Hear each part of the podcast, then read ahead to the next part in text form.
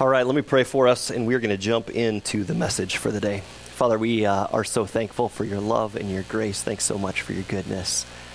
Lord, I pray now that you would just focus us in, that you would come and really speak to us and minister to us, and and uh, just kind of open up our eyes to see you and know you and respond to you um, more. We pray. Lead and guide us now. We pray in Jesus' name. Amen. Well, we are on our fourth and final week of a series that we've been doing here at Ignite called Better Trading in Ordinary Life for Something More. And this series is all about learning to, to find life and to experience life in relationship with Jesus because life with God, as we've been looking at week after week, we've been saying it's just better, right? It's, it's what we're made for. It's what you and I are actually born for is relationship with Him. We've looked at all different kinds of Psalms, all different kind of places throughout Scripture. I'll highlight just a few just to kind of remind us. Psalm 34 8, we've hit several times. Uh, that just invites us, it says, Taste and see that the Lord is good. It's an invitation saying, Come and experience God for yourself yourself. Come and draw near to God for yourself and see if life with Him isn't better, right? It's an invitation. Psalm uh, 63 3 says, Because your love, O God, is better than life my lips will glorify you. I love that. He's saying, God, living life with you, experiencing and knowing your love, it's better. It's better than anything else I could possibly imagine. Psalm 16:11 says this says, You have made known to me the path of life. In your presence, O God, there is fullness of joy. At your right hand are pleasures forevermore. Life with Jesus, the psalmist is saying, lived in his presence, with life, it's just better. There's fullness and joy. There's life there. There's peace and love, and on and on and on. And, and the psalmist, eh, the writers throughout God's book just say, you know what? It's, it's just better. Life with Him is just better. It's what we're born for, it's what we're made for, it's how life works best. Today, I want to wrap up the series by talking about this whole issue of surrender, of living life all in for Jesus and with God. And so that's what we're going to kind of be talking about today. To start us out, I was thinking this week of uh, remembering a time uh, we went on vacation a number of years ago, and one of the things I thought would be great for me personally was to kind of um, read through some biographies and autobiographies of sort of some heroes of the faith for me. And so I picked three different um, authors, uh, three different, well, three different Christian leaders throughout history that had made a significant difference, guys that I would respect and want to emulate. And I thought, I'm going to learn from them. And so I read stories when we were on vacation. I read their life stories, I read stuff by to some of them, I listened to like messages from them and just kind of learned uh, about them, tried to kind of hear uh, what they would have to teach. And uh, the three guys are this. The first one is a guy by the name of Bill Bright, who is the founder of uh, an organization called Campus Crusade for Christ, which is now known as Cru. And uh, a, a, pretty amazing life. A business guy that became a Christ follower, and through his life, through his ministry, ended up sharing uh, God's story, sharing the story of Jesus and the salvation and the new life that is only offered through him. He shared, he and their through their ministry, shared that story with over a billion people on the planet. That's with a B. Isn't that incredible? They saw millions and millions of people's lives changed, jaw dropping kinds of impact. Second, uh, person uh, that I read was a guy by the name of Jim Elliot. Some of you might have been familiar with his story, but uh, he was a missionary uh, and went to Ecuador in the 1950s uh, and felt like he was called to reach a brutal tribe in the jungle called the Auca Indians, people that had never in their lives had the opportunity to hear about Jesus before. And so uh, he went with his family. They lived uh, in the region, and he took trips, and he and a bunch of other missionaries were actually killed trying to share the Christ, uh, trying to share Christ, and trying to bring the message of Christ to this tribe. And yet, it's an amazing story if you keep reading how even through his death, God used his, his life and the message and his family and, and that ministry to actually reach the entire tribe and bring transformation and new life and salvation to a whole people that had never heard about Jesus before. An amazing kind of story. Uh, and the third person that I. Uh, uh, kind of studied and, and, read about was a guy by the name of Hudson Taylor, who is known as the father of modern missions. He was a missionary to China back in the 1800s, so like 150 years ago. And after a, a, patch of bad health, he actually had to go back to England.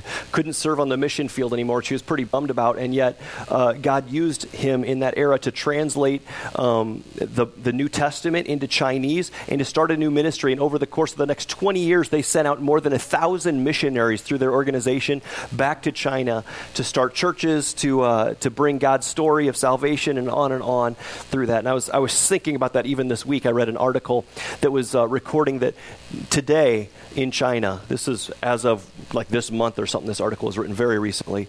Uh, in China, they average 30,000 conversions a day in China. 30,000 people a day are coming to know Christ, are, are experiencing new life. They're, they're gathering, churches are exploding, even, even underground churches that have, they're, they're exploding, they're multiplying, they're starting churches all over the place. It's predicted that if, this, if the growth rate continues within 15 years, China will be the, the biggest Christian nation on earth. Isn't that incredible? Most missiologists who have studied this kind of thing can trace what's happening now. They would trace back 150 years to Hudson Taylor. Isn't that incredible? Like just the, the foundation that got laid, the, the churches that got started, the gospel that got translated. I mean, th- they're seeing today the impact and still the ripples of the ministry and the life of this guy by the name of Hudson Taylor. Anyway, one of the things, fascinating stories, fascinating men, fascinating lives. But one of the things that I found as I went through each story is each one of these um, men that God used in powerful ways had had an experience um, in which.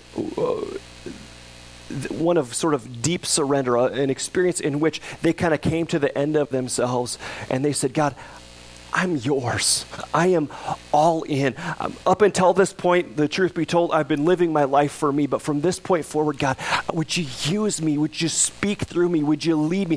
Where you lead, I'll follow. What you want me to say, I'll say. Right? What you want me to do with your help, I'm doing it. I am all in. And this wasn't just a, a, a like a one-time prayer, like a one-time thing that said, that said, oh yeah, I had this really great mountaintop like church camp experience, and then I went and lived however I want. No, no, no. They they prayed these prayers and they lived these kinds of lives every day of their lives.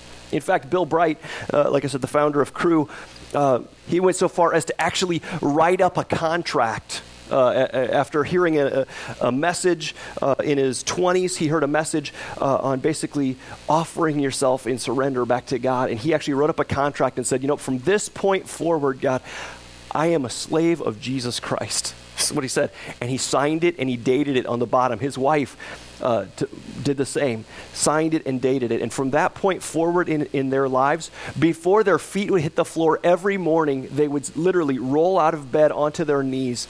They would open up their hands and say, God, we are yours. We are your servants. We are your people. And so today, would you lead us? Would you direct us? Would you fill us, God? If there is somebody that you want us to love, would you love them through us? If there is someone that you want us to share about Jesus with, would you share through us? If there's somebody that we can serve, if there's a way that we can stoop down and serve, do it through us. Lord, we are yours.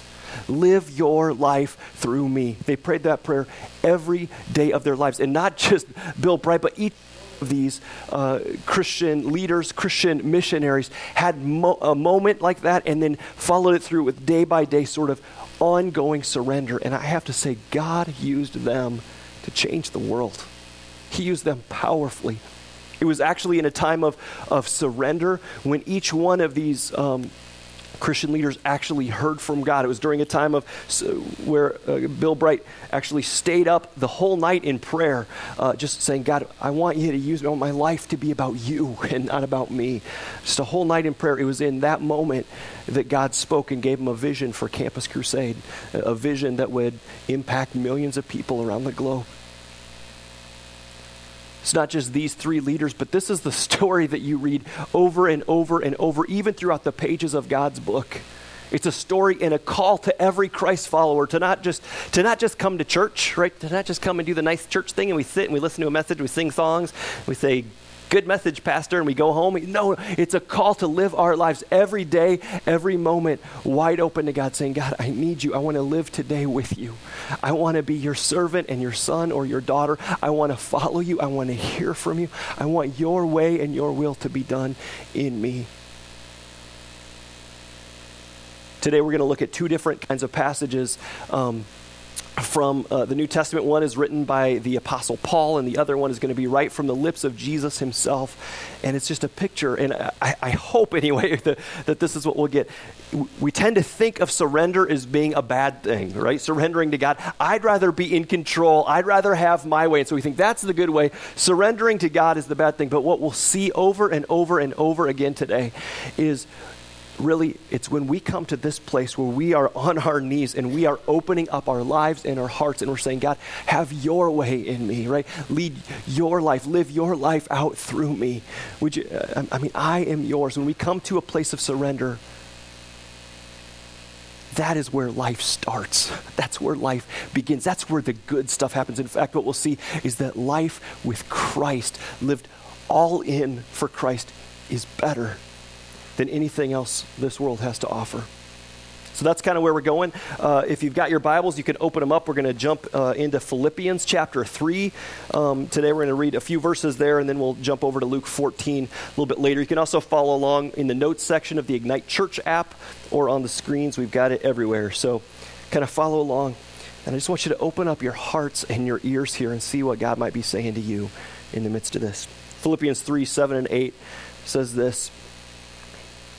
This is again Paul talking. He says, Whatever were gains to me, I now consider loss for the sake of Christ. What is more, I consider everything a loss compared to the surpassing greatness or the surpassing worth of knowing Christ Jesus my Lord, for whose sake I have lost all things. I consider them garbage. I consider them rubbish, he says, that I may gain Christ. So, a little background here. If you were to read the context around this, uh, for the few verses before this, Paul has been kind of talking about who he was before Christ, right? He was talking about the kind of life that he had and the kind of life that he was experiencing. In many ways, he was winning at life. He was highly re- respected. He was highly educated. He had a great job, one of kind of prestige. He was well provided for and taken care of, made a good income, made a good living. Uh, everything was going his way. He had a nice life. But what Paul is saying here is that all of the stuff that used to be important, all the stuff that I thought life would have been found in, all of that worldly stuff, even, even the religious things that I thought were earning me some brownie points with God, he's saying it's meaningless on its own. I did all that religious stuff. I had respect. I had my career. It was going great. But I missed out in the most important thing. I missed out on Jesus. I missed out on the life that he had for me. Now, now Paul knew a lot about God. But what he's saying is, I missed out on really knowing God personally. The word that's translated there for knowing Christ knowing Christ Jesus, my Lord, means literally to know somebody intimately, like a husband knows a wife to know eh, to know somebody in, you know thoroughly, to know somebody very, very, very well. He's painting a picture here. Paul's saying, I consider everything else a loss compared to the surpassing greatness, the joy of really knowing Jesus, knowing him closely, because there's nothing better. I mean, it's what we've been talking about, right, for the last uh, three weeks. Over and over, there's nothing better than living our lives with Christ. Paul goes on to say, in fact, in comparison, I would gladly and have gladly lost all things. I consider everything else, he says, garbage in order to gain Christ. The word garbage, you want to know what it means in the Greek? Literally, it's a garbage is a bad translation. They're being polite, the translators are. It means literally dung. It means crap. It means refuse. He's saying everything else in life is crap. Can I say that in church? But everything else is, is junk. It's nothing. It's the lowest of the low. It's the worst compared to how great it is to really know Christ. Not just know about Him, not just come to church and hear somebody else talk about Him, but to know Christ, to walk with Him, to be filled with Him, to love Him, to hear from Him, to respond to Him, to allow His plans to be to, to be what leads me, to be His life and His glory, to be what consumes my heart, what, what is the you know, ever increasing passion of my life. Everything else in life, He says, is junk, it's crap, compared to how great it is to know and follow and love Jesus. It's better, He's saying. There's nothing better than living our lives like that. Let nothing stand in the way of fully pursuing Jesus. In Christ alone, there is joy and there is freedom, there is life, there is peace. You won't find that kind of lasting stuff anyplace else. There's nothing better. You want a more joy filled life? Then open up your heart and your life to know Christ more, to follow Christ more, to live your life in Him and with Him, because there is nothing better. Let's go on, verse 9. So he says, You know what? Uh, I consider everything else garbage that I may gain Christ, verse 9, and be found in him, not having a righteousness of my own that comes from the law. In, in other words, in terms of what I've done and earning brownie points with God and trying to do all the right things and do and not do and all that kind of stuff. He says, But that which is through faith in Christ, the righteousness that comes from God on the basis of faith and he says this I want to know Christ more than anything. I want to know Christ. Yes, to know the power of his resurrection, even participate in his sufferings, becoming, becoming like him in his death, and so somehow attaining to the resurrection from the dead. Paul just sort of puts it out there. He says, You know what? Through faith in Jesus, I can come to know Christ intimately. I can come to experience the power of his resurrection. And those first two we kind of like. Oh, I want to experience some resurrection power. He goes on and says, You know what? I even want to participate in his sufferings, in some ways, in dying, so that I can know and experience the resurrection power of Jesus in my life. So that I can, I can come alive in the here and come alive in eternity to be, to be with him forever. There's nothing better. He's saying, I want to know Christ like that. I want to come alive in him. I want to follow him no matter the cost. Because will, will there be a price? Will there be a cost for following Jesus in the here and now? Okay, it's okay to talk in church, right? Will there be a price for following Christ in the here and now? Yeah, give me some examples. It's okay to talk in church. What, what are some examples of ways that perhaps there could be a cost to following Jesus in the here and now? What do you think? Don't make eye contact. No, come on, it's okay. What do you think? Could you lose some friends? It's, it's entirely possible. Absolutely. Some might think you are completely off your rocker, right, for following Jesus, for, I mean, becoming uh, radically generous. You think people would think that's a little countercultural? For standing on truth or for standing even morally at work or places where it could get you in trouble to do so, right? There's a, there can be costs. There can be all kinds of costs. I mean, I, and I can see days coming uh, closer and closer and closer when the cost will become greater and greater and greater for those of us that claim to follow Jesus. Of course, there's a cost. But, he, but what Paul's saying is, man, everything else is junk compared to the greatness of knowing Christ, compared to the greatness of even gaining life with Him. Even the cost, even the sufferings, he's saying, that we'll endure in this world are like nothing.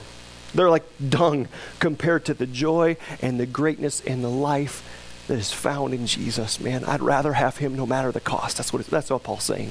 I would rather live with him. I don't even care the cost. And this is the guy that has he has Paul experienced great cost for following Jesus? Man, according to Scripture, he's been beaten, he's been stoned, he's been whipped, he's been thrown out of the city as though dead. He, were, he was shipwrecked. I mean, like, he had all kinds of stuff happening. And, and you know what he's saying? He's saying, that stuff, not to belittle it, because can that stuff be hard to go through? Of course, there's hardship in this life. But he's saying, man, that stuff is like nothing compared to how great life with Christ is. He's saying there's nothing better, worth any cost, worth any price life with Christ is just better. There's a C.S. Lewis quote, which I think is great. He says this He says, if we consider, I don't know if you can see that or not, eh, it's kind of a weird shape, but it says, if we consider the unblushing promises of reward and the staggering nature of the rewards promised to us in the Gospels, in God's book, in, Je- in Jesus' own teaching, it would seem that our Lord finds our desires not too strong, but too weak. We are half hearted creatures, fooling around with drink and sex and ambition, while when infinite joy is offered to us. Like an infinite, like an, excuse me, ignorant child who wants to go on making mud pies in the slum because he cannot imagine what is meant by the offer of a holiday by the sea. We are far too easily pleased. In this Philippians passage, uh, you can see and hear Paul's surrender. He is all in for Christ, right? I consider everything else loss. I gladly give it up. I would even consider it garbage in order to gain Christ. But Paul understands that following God, the intimacy with God, that knowing Christ is better. It's just better.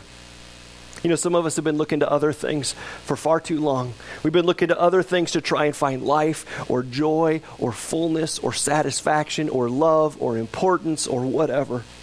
We may have tried to find those identity kinds of things in careers or money. We might have gone after toys. We might have just been so focused on our own pleasure that that's what we were looking at, a whole host of other things, right? And if we're honest, I'd say we have to admit that those things maybe were fun for a little while, but they never deliver what they promise.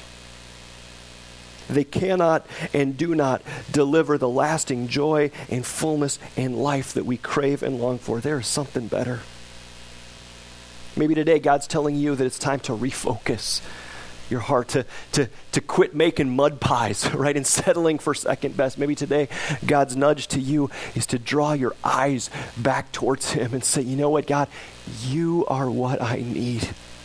More than anything else, you are what I want. Would you come and would you fill me? Would you lead me? Would you guide me? Would you be my God? Because I need you, Jesus. I think that's probably a cry for all of us. When we talk about surrender, right, it is not a one and done kind of thing. It is a, a moment by moment. I probably need to surrender every two minutes, right? Because I wander, because I can so easily be seduced by other things, because my eyes can get off track, because whatever. And again and again and again and again, we just need to come back and say, No, forgive me, God. I need you, right? I want you. Would you lead me and guide me? Would you speak and I'll, I'll listen. With, with your help, would you fill me? Because I want to follow you. Right? Have your way. Billy Graham uh, tells a story about what he calls uh, nailing our colors to the mast. And the phrase comes from old sailing days. He says, Your, your color was your flag kind of flying uh, up on the mast. It represented the country, it represented who's it, who it was that was sponsoring this deal, right? It represented who owned the ship. It re- represented what you believed, who you were, all that kind of stuff. And, and he said a lot of times what would happen is that uh, when somebody up in the crow's nest would spot a ship coming on the horizon, they would actually lower the flag. They would lower the colors because they didn't want to get blown out of the water if it was somebody that opposed them, right? If it was an opposing army. And so they'd sort of take down the flag and kind of pretend like, no, no, we're good, right? Like that kind of a thing. And he said, but, but occasionally you would find uh, a ship and they would just go and they would take nails and they would take the, uh, the, the flag, they would take it up to the top of the mast and they would nail it in. And they were saying, when you nail your colors to the mast, he said, it's a way of saying, This is who I am, right? Come what may. If you're going to blow me out of the water, blow me out of the water. But this is who I am. I will not yield. Friends, as we talk about and look into even, even the Apostle Paul, and certainly when we get to the teaching of Jesus that we'll look at in a second, this is the way they're living, right? This is the way they're living. This is what it looks like to live as a Christ follower, to nail our colors to the mast and say, you know what? I'm all in. God. I'm following you no matter the cost, no matter where you take me. Even if it's hard and I don't understand, I might waver, I might question, but my intention and my desire in my heart is that I would follow you no matter what. I'll tell you what, give me a church full of people like that, right? Imagine what God would do. It'd be amazing if we were to set our eyes so closely to Him, if we were to walk so closely to Him, if, if His Word and His heart and His grace were to change us and fill us and consume us so much that our lives were all about living His intentions out in the world. Man, I wonder what God would do. Be an amazing story, be an amazing thing to behold. It's the kind of life that Jesus wants us to live. No holds barred, full devotion to Christ. I belong to Him. I've nailed my colors to the mast, and I will not yield. Let's go to Luke 14. We'll read, there's 10, 10 verses I want us to just look at. Here it's from the lips of Jesus himself. It says this large crowds were traveling with Jesus, and turning to them, he said, If anyone comes to me and does not hate his father and mother, his wife and children, brothers and sisters, yes, even his own life, such a person cannot be my disciple. There should be a collective gulp after that. Anybody else feel that? Gulp. Whoever does not carry his own cross and follow me cannot be my disciple. Verse 28 Suppose one of you wants to build a tower. Won't you first sit down and estimate the cost to see if you have enough money to complete it? For if you lay the foundation and are not able to, st- able to finish it, everyone will see it and will ridicule you, saying, This person began to build but wasn't able to finish. Verse 31. Or suppose a king is about to go to war against another king. Won't he first sit down and consider whether he is able with 10,000 men to oppose the one coming against him with 20,000? If he is not able, he will send a delegation while the other is still a long way off and will ask for terms of peace. In the same way, those of you who do not give up everything you have cannot be my disciples. Salt is good, but if it loses its saltiness, how can it be made salty?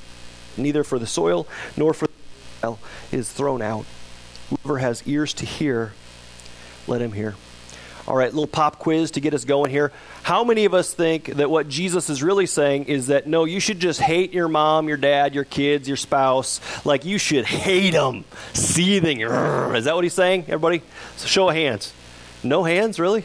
yeah, yeah. That's not what he's saying at all, right? That's not. I mean, clearly we've talked about over and over and over and over again. Jesus, big two, right? He says the whole law and the prophets, everything is summed up in two things. The most important things in life are about this: love the Lord your God with all your heart and soul and mind and strength, and love your neighbor as yourself, right? So clearly, even even in God's top ten, what the fifth fifth commandment, I think, right, is honor your father and your mother, right? Is Jesus here contradicting himself? Is God going back on what he said earlier? No, this is actually a pretty common kind of teaching they do in, in uh, Jewish literature and in Jewish teaching in that day. They would contrast things and say, man, it, wouldn't it be great if your love for one was so much greater that in comparison, it was almost like you hated this? That would be a very common kind of teaching style. It's exactly what Jesus is doing here, right? He's saying, what if your love for God and your, your surrender to Him? What if He was so glorious in your eyes, so that He's such the number one, the driving force in your life that in comparison, everything else was like crap, right? In comparison, even people you love, even people like moms and dads and whatever, husbands and wives and kids and bosses, gulp, other things, it would pale in comparison. Be almost as if you hated them because you were so consumed with and driven by and in love with Christ. This doesn't take away from the strength or the shock factor of Jesus' statement because what he's saying is if you want to be my disciple, if you claim to be my follower, Jesus is saying, then I want the number one spot in your life. I want to be the chief decision maker, the most important person, the one whom your heart loves more than any other the one that you look to and think about. I want to be the first thing on your mind when you wake up in the morning and the last thing on your mind when you drift off to sleep at night. I want to consume you. I want to be the passion of your life. I want you to know and experience the life I have for you. And the way you do that is by coming and opening up all of your heart and life to me and come and follow me and get to know me. Experience my love, my life for you. He wants to be preferred above all else, wants to be loved above all. He wants to be the number one thing. And in order for us to experience the kind of fullness and life that we're intended to, he needs to be the leader of every part of our lives. He demands it. He expects full devotion, 100%. He wants all of us, right? Take up your cross, he says, and come and follow me. Take up your cross. It's a picture of dying to ourselves, right? And choosing instead to let Him come and live His life, His resurrection life in us. It's not a popular one. It's not one that we like. I mean, sometimes people will post that, but I don't know if we've actually thought about it. It'd be like saying, Come and take up your electric chair and follow me, right? I mean, it's not a very sexy sort of passage. It's not a, it's not a very alluring kind of story. But, but again, I don't want us to lose sight of the truth here because He's not just saying, Do it. He's not saying, Put the smack down, like, you got to die. You got to give up everything. It's going to be terrible. You just got to suck it up. It's a no. He's saying, you know, I want you to love me so much. I want you to draw so near to me and come to know my heart and my life, and the fullness that I have for you. I want you to come and experience the life I have for you so much that in comparison, you would gladly give up all else. Because you've realized, you've recognized, and you've come to know there is nothing better. There's nothing better. I was talking with a friend uh, this week, and I was kind of we were kind of talking about this whole kind of stuff, and uh, he said, you know, it sounds weird, he, uh, this, this, kind of stuff you're talking about. He said, it sounds like I can't ever go and play a game of golf. and I was like, you know what? I know exactly what you mean. It, does, it kind of sounds that way. We start talking about, man, you've got to die to live and you got to give up everything and whatever. Man, maybe we should go around and monk things and just inflict pain on ourselves and just do the, do the whole kind of thing. But, uh, but that's not really what I'm trying to communicate here. That's certainly, I don't think, what God is trying to communicate.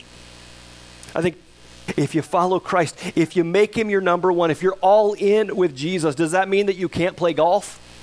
Does that mean you can never see another movie again? Is that what that means?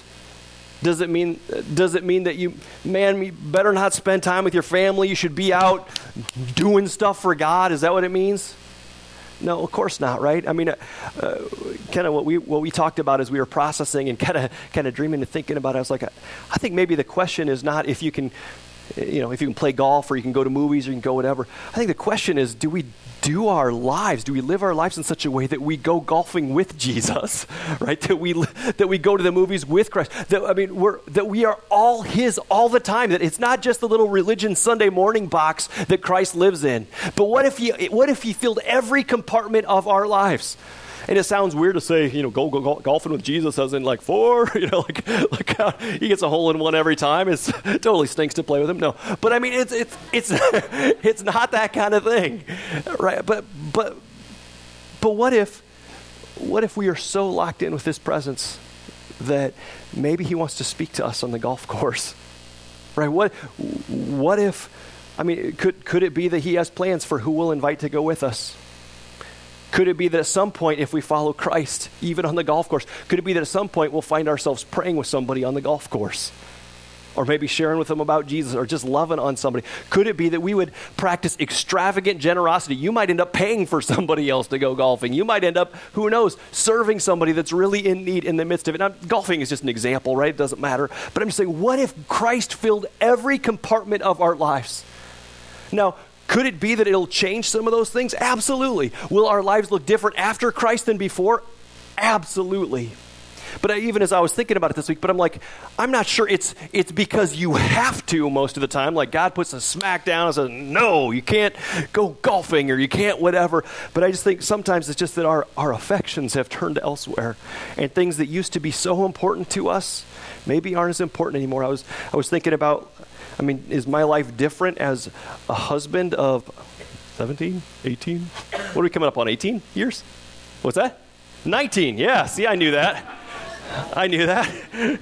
It's September sometime. Just kidding, 27th. Anyway, but uh, no, but it could it be that uh, as a husband and a father of three, does my life look differently than I did when I was a single bachelor? you tell me. Okay, if you guys have kids, I'm pretty sure you know the answer, right? It totally does. Now, was it because Tina was sitting there saying, No, you can't do this anymore? You can't do that anymore? No, she's not at all. Not even a little. But suddenly, suddenly, right? Because I love my family, because I, I delight in spending time with them. Like I love hanging out with my kids and being with my wife. You know, suddenly some things that used to be important when I was back here living by myself, suddenly they're just not as important anymore because my heart has changed, because my priorities and values are. I think the same is true with following Christ right? As we grow, as we follow, as we surrender more and more, as we taste and see that the Lord is good, suddenly we realize that life with Him is better. There are some things that we used to pursue, some things we used to go after, some things we used to do that suddenly will lose their luster as we realize, you know what? That's not really where it's at anymore. That's not what I want my life to be about. Maybe it's just not a good use of time. Maybe I would rather be investing in things that will really make a difference. I don't know. But going back to the question, right? Could it be possible that you'll end up golfing more as you follow Jesus? It's entirely possible, right? I can't answer that question. It's not about that, really. It's, it's really about uh, is He Lord of every part of your life? Is He the one that's calling the shots? Is He the one that you long for more than anything? Christianity, friends, was always intended to be an all in kind of relationship. You don't just add a little bit of Him here and there. He's not just in one compartment or two or three, He wants all. And life works by far as we open up our hearts and our lives to Him and say, God, I want you in every part. Now, I just want to mention this too, because the downside and what I found myself struggling with as I was preparing the message this week is does God want, require, teach, tell us that He wants all of us? Yes. Right? Is that how life works best? Yes. Is life better when we when we live that way? Yes, 100% yes. And yet at the same time I feel this tension, right? Because because if that's the ideal over there, our realities, right, are going to be somewhere over here, right? And even when I open up my heart, I start out my prayer in the morning saying, God, I'm all in with you. I want to be yours, right? I want to follow and know whatever you want, I want. That, that may be my intention. And within minutes, sometimes, I can see ways that I've screwed it up already. Like when I came down and got angry with somebody, you know, or whatever. I want my way, or I want, you know, whatever. It so easily gets screwed up. And so I just want to just remind us today that even when we blow it, even when we screw up, even there, every moment of our lives, there's an opportunity for grace there where Christ is calling us back and saying, you know what, I died for that sin. And sometimes I think Him being Lord, us being all in with Him, Him having His way over every compartment of our lives, sometimes I think it's as simple as us saying, God, I blew it again. Would you forgive me? And then turning back home. I don't know where you're at with God today or what He might be saying to you. I have all kinds of more scriptures and other, other things that we could share that just kind of keep going back to the same point of, you know what? Life with Christ is better. Life lived with Him, close to Him, is better. Life lived surrender to Him is better. And so maybe for you today, maybe maybe it's time. Maybe you've never made this kind of commitment before. And so today, you just need to stop and just open up your hands and your heart and just pray. And we'll do that in a minute. And just pray, God, I've tried life my way. I've gone my own way. And if I'm honest, I would have to say, you know what? There's still this empty part in my soul. I'm missing out on the life I was born for. And if that's you, just open up your hands and heart to Him today and just say, Jesus, would you come in? Would you forgive me for my rebellion and for my sin? Would you cleanse me and wash me and make me clean? And with your help today, in this moment, and tomorrow, and the next day, Lord, I want to learn to follow you. I want to be all in. I want your plans and your will and your presence to be the desire of my heart. Teach me to follow you. Maybe you've prayed that prayer before, and like I said, you maybe it's been five minutes or five years or whatever, five months, and you kind of look back and say, you know what, I I have blown it again and again. I found my heart being distracted and swayed by all these other things, and maybe today it's just time for you to again open up your heart and your hands and say, Jesus, I've blown it again. Would you bring me home? Would you would you wash me and forgive me because of Jesus? And would you restore me? Would you fill me with your spirit? Would you teach me to walk with you, to do my day with you, to speak to you, to, to seek you in your word, to recognize your presence in my life, to, to follow you moment by moment by moment? I am yours. That's the kind of people we want to be, isn't it? That's the, that's the way I want to learn to live. That's how we are called to live. It's how life works best.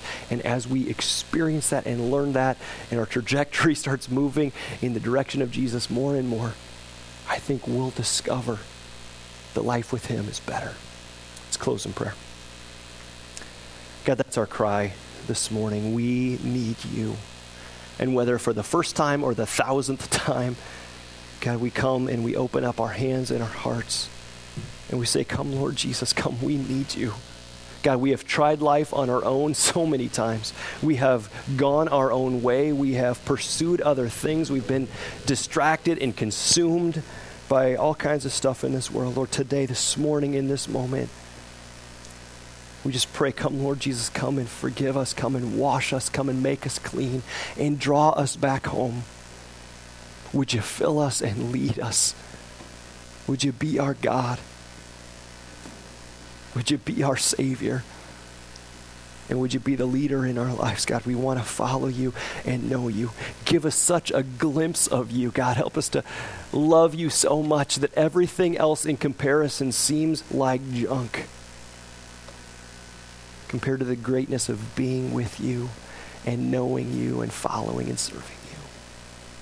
We want to be people that are all in. So would you come and bring that about in us step by step, day by day? Would you teach us to follow and serve and love and know you more? It's in Jesus' name that we pray. Amen.